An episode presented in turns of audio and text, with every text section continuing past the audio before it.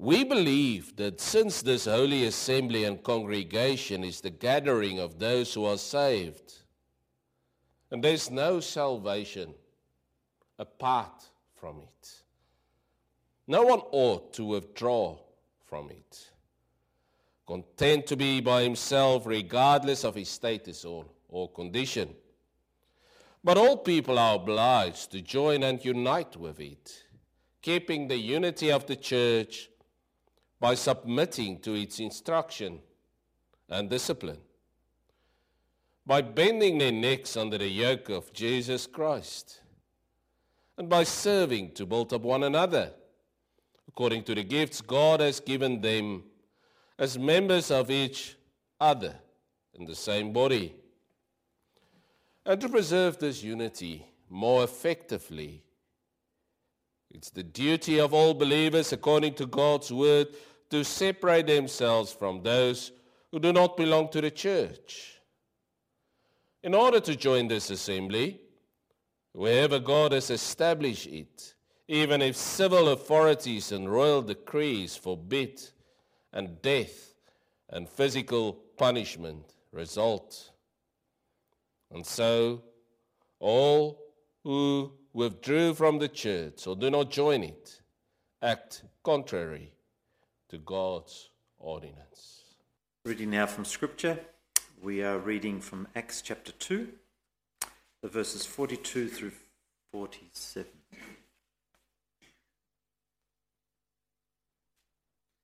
This section is entitled The Fellowship of the Believers. And they devoted themselves to the apostles' teaching and the fellowship the breaking of bread and the prayers, and all came over every soul, and many wonders and signs were being done through the apostles. And all who believed were together, and all had things in common. And they were selling their possessions and belongings, and distributing the proceeds to all as any had need.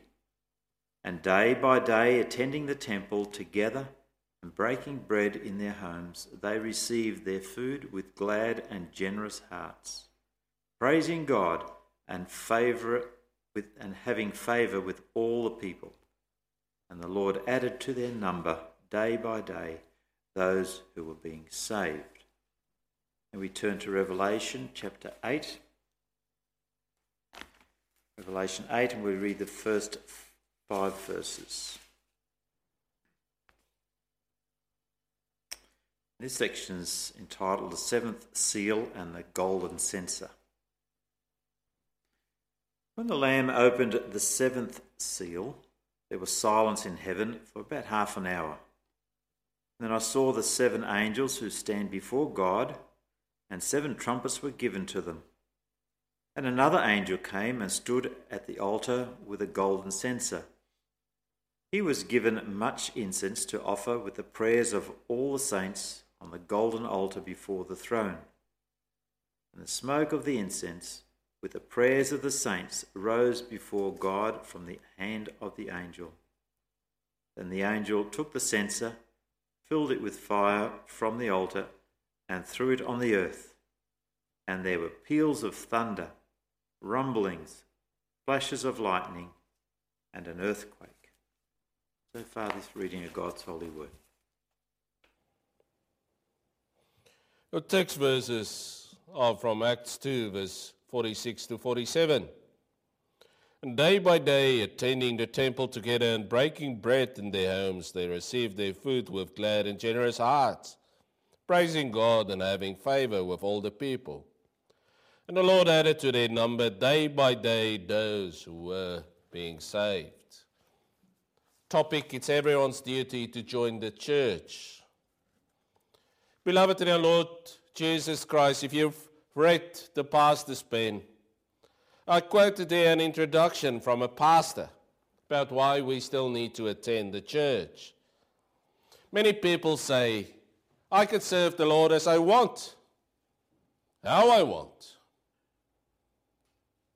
It's not necessary to join the church anymore. It's more interesting there in front of my computer. This pastor started the introduction of his sermon. And you can check, this is not my sermon, but this introduction, where a minister once went to visit a man who wasn't attending church very faithfully. Cold winter's day, and they sat by a fire, warmed themselves as they talked. And to this irregular attendant, the minister said, My friend, I don't see you much at church at the Lord's Day. You seem to come only when it's convenient to you. When you feel like you need to come. We miss you quite often. You know you need to come all the time. The man said nothing, he just looked at a fire. Gave no response. So the minister said, Let me show you something. He then took the tongs from beside the fireplace, pulled open the screen, and began to separate the coals so that none of them were touching one another. In a matter of moments, the blazing coals had died out. My friend, he said, that's what's happening in our life when you don't attend church. As soon as you keep yourself apart, the fire goes out.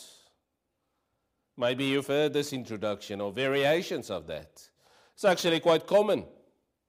But the truth is so compelling. Belgic Confession, Article 28 there's no salvation apart from it. That is the church. What does this mean? It simply means that it must be the desire of those who are in the church to join the visible body of the believers. And these words should be understood against the historical background of the 16th century. There were many people in those days that wanted to leave the Roman Catholic Church because of the heresies, because of what happened in the Roman Catholic Church. But they were afraid of the consequences. They were convinced that the doctrines of the Roman Catholic Church were wrong. But they had a, an attitude that it was better to wait, still see what will happen. And this article was written by Guido de Brès for especially them. And the confession concluded, and so all who withdraw from the church, and that's the true church, Belgic Confession Article 29, that's the church, and we will deal with this next week where the Word of God is preached faithfully, sacraments are administered truthfully, and also the discipline administered. That we need to keep the Lord's ordinances. So all who withdraw from the church or do not join it act contrary to God's ordinance. God's ordinance is the fourth commandment. Remember the Sabbath day and keep it holy. And so we confess in Lord's Day 38 of the Heidelberg Catechism that we need to maintain the gospel ministry and education, and that especially on the festive day of rest, I need to regularly attend the assembly of God's people to learn what God's word teaches, to participate in the sacraments, to pray to God publicly, and to bring Christian offerings to the poor.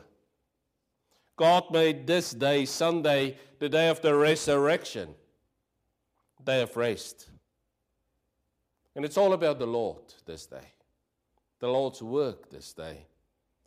This is a meeting with God and His people, where the Lord is speaking to us in His Word, where He's comforting through the sacraments, when we pray together and we respond in confession and songs as His people.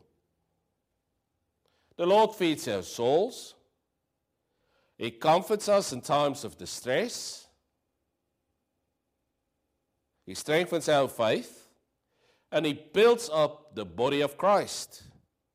And we need to come ready, ready to receive, ready to worship, ready to please a meeting with God that we cannot ignore. And we should worship him as he commands. And in the fourth commandment, the Lord said, Remember the Sabbath day by keeping it holy. But a question remains Do I still need to join a church to be a Christian? Yes, because this is what Christians do. People say today, I've been burned too many times by the church, or I do not feel that I belong. I will never return. But can we claim to be a Christian and reject participation? To be with fellow believers exposed the attitude of our hearts, like that coals keeping us warm. And why is that?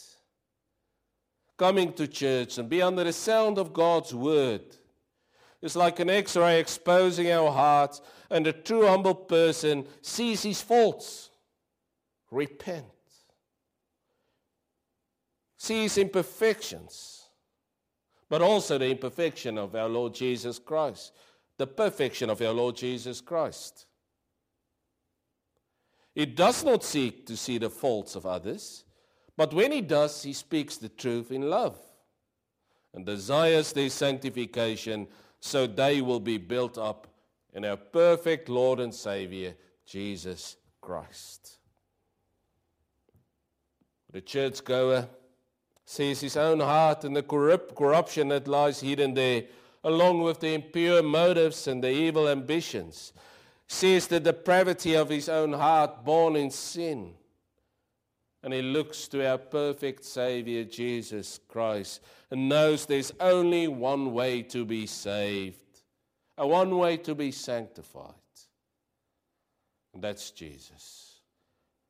And he and she knows that to be church and go to church is a blessing from the Lord. To be church and join the church is all about Jesus. Jesus, who is the head of the church. And the church is in close unity with Jesus. And Jesus loves the church, and Jesus is building his church. Matthew 16, verse 18, the passage from last week. He expects us, through his grace, to be his co workers. 1 Corinthians 3, verse 9, to proclaim the gospel give his comfort to all the people, to be the salt of the earth and the light of this world. And this is what the first believers did in Bible reading. And after they came to faith, they devoted themselves to the apostles' teaching, the exposition of God's word and the fellowship, the breaking of bread, and the prayers. Our second passage will be about this the prayers. Revelation 8. And while they were busy with this, awe came upon them, and many wonders and signs were being done through the apostles, and all who believed were together and had all things in common. That's unity. They were selling their possessions and belongings and distributing the proceeds to all as any had need. And day by day, attending the temple together and breaking bread in their homes, they received their food with glad and generous hearts, praising God and having favor with all the people. And the Lord added to their number, day by day, those who were being saved. And so the early church was a specific body in Jerusalem, meeting in a specific place. And so the believer cannot be outside the church. Never. It's spiritually and physically impossible. Because without you are not alive. To be a Christian means to have fellowship with the living Christ and at the same time fellowship with his people. And we don't do that on our own, especially in corporate worship.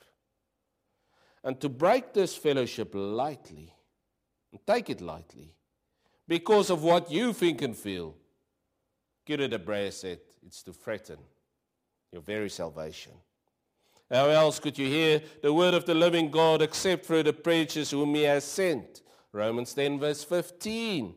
And how could preachers be sent except by the church, which believe and live by the word of God? But most of all, our Lord is honored and worshipped if his church follows him in obedience and love and unity for his word and spirit. In the Belgic Confession, we read a statement there is no salvation apart from it, that is the church. It means that it must be the desire of those who are in Christ to join the visibly body of believers, to oblige to God's word. John 15. You do what the Father says. This was no idea at the time of the Belgic Confession. In 250 AD, also Cyprian, an early church father, already used the same language encouraging Christi- Christians to join the local church, even though they were under persecution. And scripture also speaks of God's elect, uh, holy assembly. But why is this so important? And the answer so that the ordinary means of grace may be received, for they are received in the church. It's in a church where we receive the preaching of God's word and also the sacraments. This is how the people of God are given the grace of God. And to attend a local church is the command of God. It's also our answer. If I love Jesus, I will be obedient to the Lord's, the Father's commandment, obey the Father, and I will join the local church. But what are the obligations of church members? What should we do as church members? Having confessed that there is no salvation outside the church, that a believer cannot be apart from the church, we have to confess the duties of church membership keeping the unity of the church by submitting to its instruction and discipline, by bending their necks under the yoke of Jesus, by serving to build up one another according to the gifts God has given them as members of each other in the same body. And so the first church in Acts did exactly this. They preserved the unity. They had all things in common. And so the church is a body, a unity, made up of many parts with only one head Jesus Christ. And Jesus governs his church with his word and through the Spirit.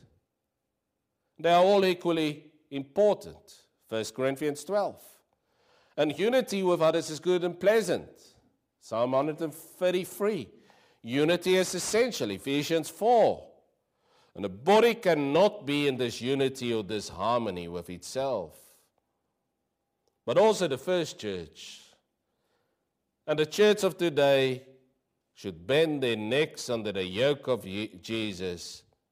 The first church, when they devoted themselves to the apostles' teaching, they devoted themselves to the teaching from the word, to hear what God says through the word.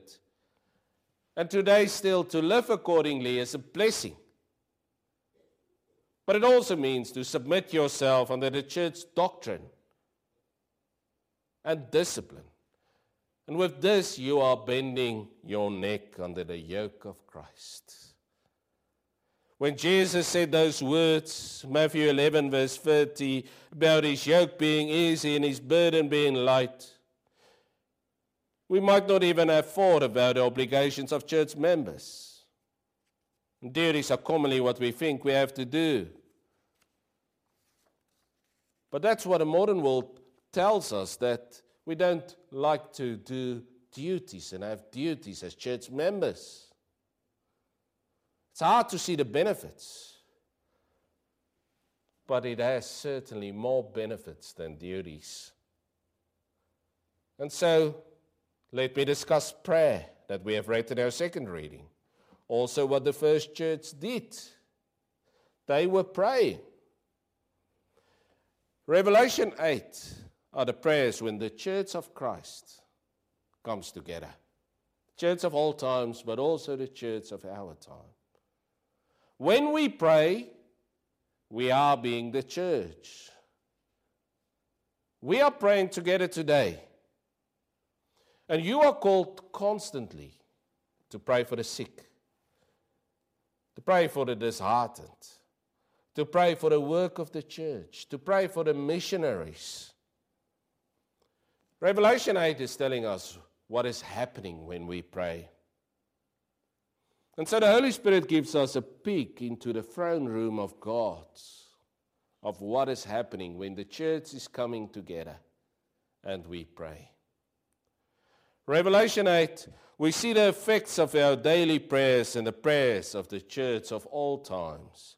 We see the effects of the prayers of the martyrs who were killed for their faith.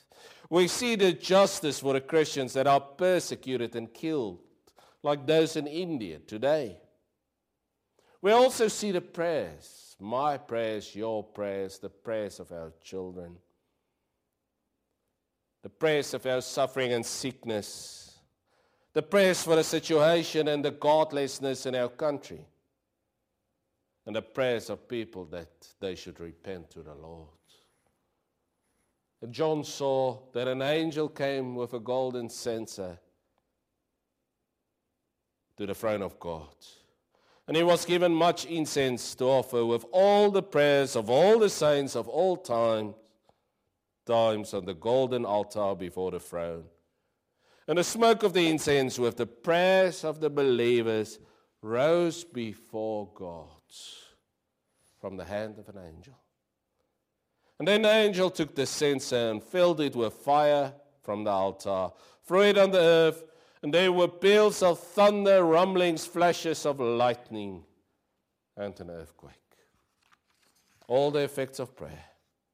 And our prayers are brought before God in a golden censer, mixed with incense.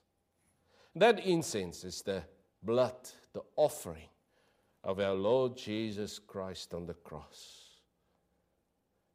And it's such a comfort our prayers, which are sometimes selfish, sinful, but also cries of despair, are mixed with an incense that is sanctified with our Lord Jesus Christ, Jesus' blood. Jesus, our great high priest, the great head of the church, who brought reconciliation. Our prayers are mixed with Jesus' blood and when we pray, our prayers are rising before the Lord. And it means that our prayers are accepted. And what is the result of our prayers? Also, see how the angel mixes it with fire and then throws it on the earth. Results is peals of thunder, rumblings, flashes of lightning, and an earthquake. The Lord is hearing our prayers for our Lord Jesus Christ to come again, to bring his judgment. And God is using the prayer of the children of God to have a wonderful influence in world history. God is using our prayers sanctified by Jesus' blood to be part of God's judgment on the world. This is God's righteousness. And He will bring justice to all the injustice in this world. The result of all our laments and prayers is justice for God's people the blood of all martyrs, but also an end to the suffering of the world. And so the Lord is using his servants, his church, and the upbuilding of his people. And the greatest gift, the greatest thing that a church can do is praying together. And so the first church in Acts prayed constantly. Acts 1, verse 13 to 14, they gathered to pray constantly. Acts 2, verse 42, they were devoted to prayer. Acts 4, verse 23 to 31, prayers of praise and cries for help. Acts 16, prayers in crisis. Acts 21, verse 5, prayers for the journey. And the church is still gathering today. Build one another up according to the gifts God has given them as members of each other in the same body. So the question would rather be why would you not be in church? Why would you not be in church? When you're not, and the confession concludes with those who are sitting on the fence.